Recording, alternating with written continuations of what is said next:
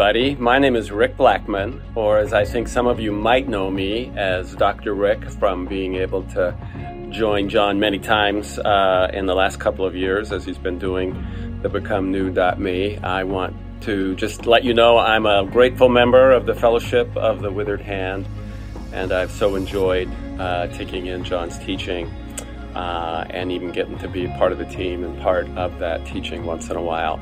My favorite, I went back and looked at all of the different uh, uh, selections that John has used, was uh, one that he did called Radically Accept Limitations. And it was sort of a foundational talk on what we do with the ways that we fall short in our own mind or maybe in the mind of others around us and that John was making the case that if we owned the real limitations that we bring to the task of trying to be uh, the best version of ourselves, that that was a place, if we moved in the direction of accepting and embracing our limits, that that is the place that we would meet God. And I just thought that was so helpful. And I want you to just now listen to that one with me and enjoy it. God bless.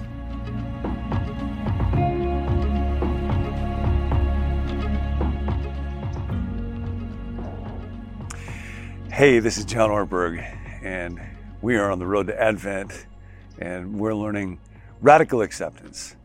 I can't, but God can. So I just have a posture of openness and uh, a spirit of yes to God and to life, accept other people, accept my own self. And actually, that's what I want to talk about today is through the power of Jesus, particularly in this season of Advent, to accept my limitations if it looks a tiny bit dark right now, there's a good reason for that. The sun has not yet come up. But by the time I'm finished taping this, the sun will have come up. I'll be looking at it. And that's actually germane to what we're talking about, and we'll get to that in a little bit. I want to start by inviting you to think about some area in your life where you have a limitation that frustrates you. I think about when I was growing up, I would look at somebody else who is more athletically gifted and feel like uh, my lack of greater coordination or strength or speed was frustrating to me. I would look at somebody who was more talented than I was in music, or at Shane who was smarter than me, and then and then as I grew up, instead of going away, that sense of limitation, in some ways, even grew stronger. And I would look at uh, I would speak, but somebody else who was a better speaker than me, or somebody who was a better leader than me, or a guy who could just get on a platform and command it in unbelievable ways. So for you, what's an area of life where you have a limitation and it frustrates you? Maybe that has to do with your body. Maybe it's aging. Maybe it's personality. Sometimes I find I'm basically an introvert. I look at extroverts. They just walk around and light people up and fill up rooms with energy. And I think, oh man, I wish I could be that. And it's frustrating to me, just the limitations of my own temperament. So pick an area and then think on that scale of acceptance from rejection, condemnation. I just, I condemn myself for this. I reject this part of me to resisting. Yep, it's there, but my negative emotions about it leak to tolerance. Okay, this is simply true. To acceptance. God has made me this way, and God must know what He's doing to actual embrace. God, I'm so thankful that you have made me, that you chose to create me.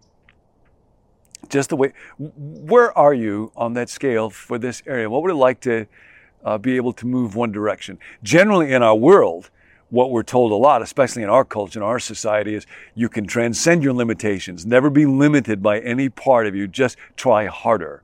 And motivational speakers will tell stories of great athletes like Michael Jordan, who was cut from his high school basketball team. The message being that he worked really hard and he became Michael Jordan. And if you just try harder, then you can do what Michael Jordan did. And if you're not Michael Jordan, you're not trying hard enough. But of course, Michael Jordan was not cut from his high school basketball team. When he was a sophomore, he played JV because he was only 5'10. His big growth spurt came the next year.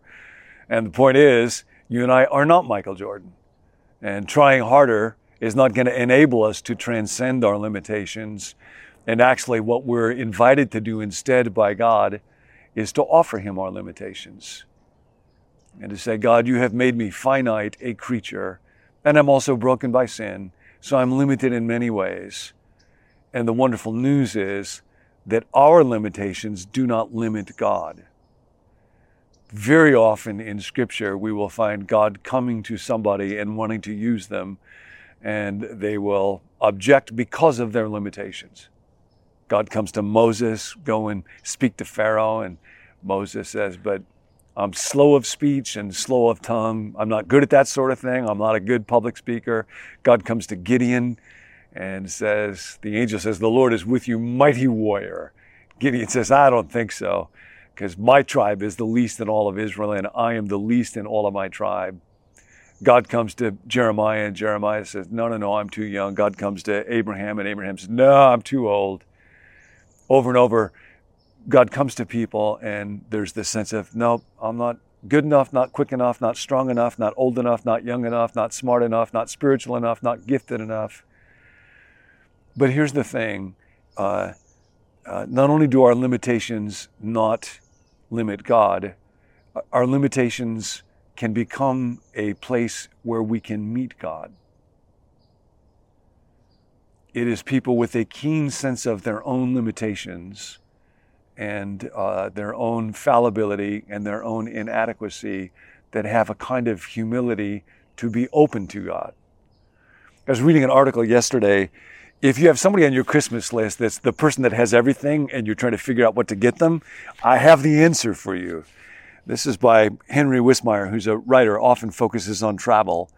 And he writes about how now it's possible to get a ticket for about half a million dollars or so. Some, some of you might not be able to afford it this year. For a ticket on Blue Origin or Virgin Galactic to fly into um, outer space. Hey, somebody just got here. Not sure who that is, but I got to keep going because the sun just came up. Uh, Wismayer writes, philosophers call the type of sensory and aesthetic stimuli that provoke it the sublime. That is, we search for something called the sublime. Now, beauty is goodness and delight in the world that we can understand.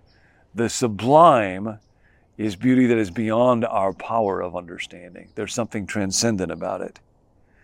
And Wismayer writes, the appeal of the sublime has been a subject of conjecture and interpretation for as long as humans have pondered the stars.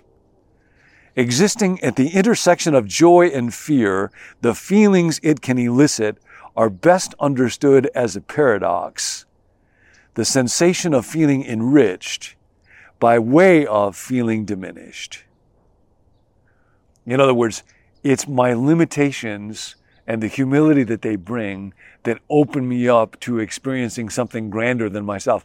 And that's why buying a ticket for half a million dollars to go into outer space in a very carefully controlled flight where there's champagne at the end of it is not likely to evoke that sense of wonder, awe, and the sublime that we're searching for because we're not in charge of it. We can't buy it and sell it. It is not a commodity. We don't control it. Only the humble are able to experience it.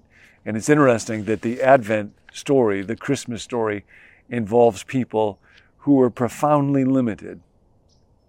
Mary, of course, this young, powerless, impoverished woman, and Joseph, they were so poor that when Jesus was born, they could not afford a lamb to sacrifice as a thanks offering. The shepherds, shepherding was a very low status vocation. The magi that came from the east, they were not even a part of Israel. They were are religiously very limited. The one guy in the story that had kind of unlimited power and wealth and means, of course, was Herod, and he didn't really get to be a part of it at all. Advent is a time where we meet Jesus in our limitations. And we discover the sublime story of Christmas subliminal, liminal spaces we talk about sometimes in our day. And those are quite literally those in between spaces, a hallway in a house. Uh, the liminal is a word that's associated with the word for limits or subliminal, sublime. I'm here and the sun has now come up this morning because dawn and twilight are liminal spaces in time. And the Advent is liminal space. It is that space that exists when heaven is going to penetrate earth and they're going to come together. And they do that through Jesus. That is why Jesus is the most sublime human being that ever lived.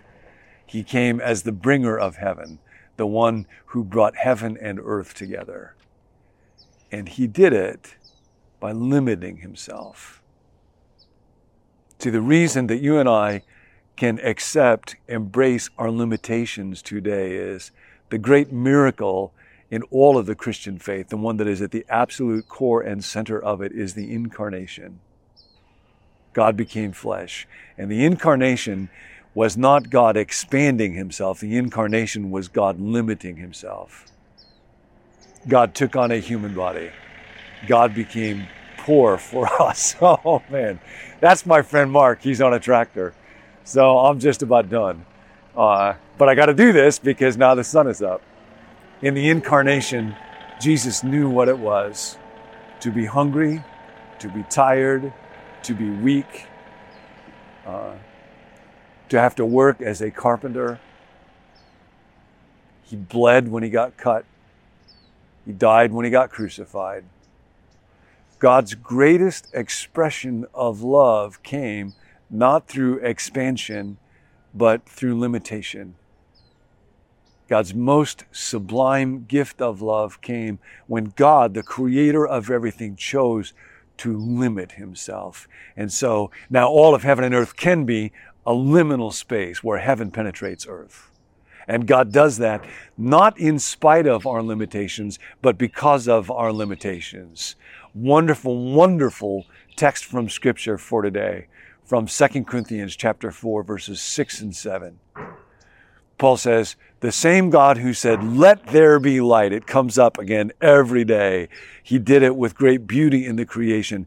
That God also caused his light to shine in our hearts so that we could see the light of the knowledge of the glory of God in the face of Jesus Christ. But we have this treasure in jars of clay so that we can be aware that the surpassing greatness is His and not ours. So today, whatever your limitation is of body, of intellect, of background, of experience, of personality, don't deny it, don't resist it, don't live in frustration. Offer it to God. God, you knew what you were doing. Thank you that you made me me.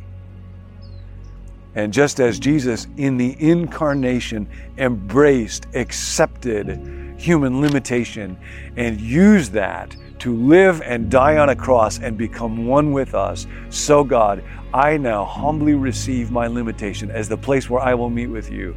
I will have this treasure in my jar of clay. I'll see you tomorrow.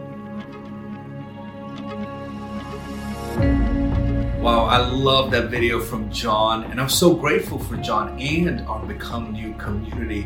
It's incredible that we get to together become who God wants us to be. My name is Alan George, and I have the opportunity of being on the team here.